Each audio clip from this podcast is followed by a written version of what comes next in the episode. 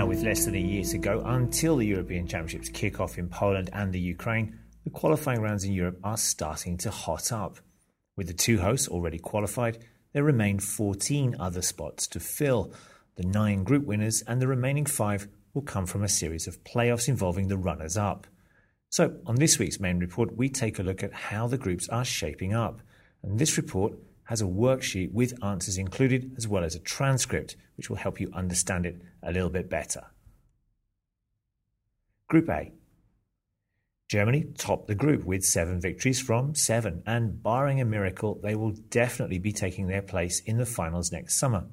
Four points separate the next three teams, with Belgium currently in second place with 11 points, followed by Turkey on 10 and Austria on 7. The Turkish side have a game in hand, but it will be interesting to see whether the recent scandal there will have a negative effect on their chances. Prediction Germany winners and Belgium as runners up. Group B. Three teams are locked on 13 points apiece in Group B, and this week's matches will do much to tell us which of Russia, Ireland, or Slovakia will be travelling to Central Europe next summer. Ireland under Trapattoni have become very difficult to beat and are on an impressive unbeaten streak, though they still have to play Russia away. Russia should have enough to see off the Irish and progress to the finals next year, though Ireland should come second. Group C. Italy are running away with Group C and have 16 points from their first six matches. They are followed in second place by Slovenia on 11 points, and then Northern Ireland and Serbia on 9 and 8 points respectively. Serbia started the group badly, but have picked up points and form in recent months so they should be able to make it into second place behind the Azzurri. Group D. After a very shaky start, which saw the French side lose to Belarus, Les Bleus have recovered well under coach Laurent Blanc, and they currently sit atop Group D, one point ahead of Belarus and three in front of Bosnia. Romania are also still in the hunt for second place, but will need some big results over the weekend. France will make it, with the Romanians coming second. Group E. Like Germany, Holland have also won all of their games, six wins from six matches, and are almost qualified for the finals. Indeed, their run of victories has taken them to the top of the FIFA rankings.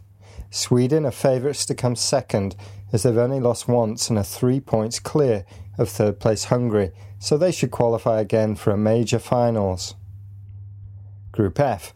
There are three teams battling it out in Group F, with Greece leading both Israel and Croatia by a point, though the Israeli side has played a game more. Former European champions Greece look favourites to make it through.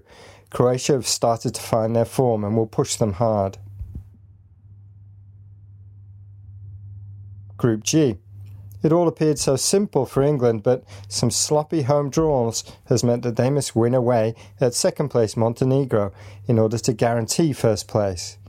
Both sides have 11 points and are involved in a straight battle at the top, with a disappointing Switzerland languishing in third place, six points back. England should do it, but it will be close. Group H. After a slow start, the Portuguese have come good and now lead the group, though only on goal difference. They'll not have it all their own way, as they'll have to overcome both Denmark and Norway, who also have 10 points. This one's too close to call, but it would be a huge surprise if the Portuguese side doesn't make it to the finals. And finally, Group I. Spain are the current holders of both the European Championship, the World Cup, and have won all five of their group matches, yet FIFA doesn't feel that they're the best team in the world.